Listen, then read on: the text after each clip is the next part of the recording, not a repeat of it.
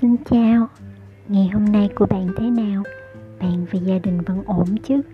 Mong bạn và những người bạn yêu thương có thật nhiều bình an và sức khỏe Bởi vì đó là những thứ chúng ta cần nhất trong thời điểm này mà, phải không?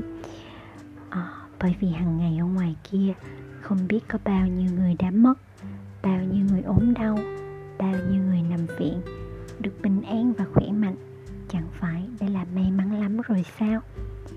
Còn bây giờ mình muốn đọc cho các bạn nghe cái này nha. Sẽ đến lúc, sẽ đến lúc bạn chợt nhận ra sự khác biệt tinh tế sự việc xử một bàn tay và sự ràng buộc một tâm hồn.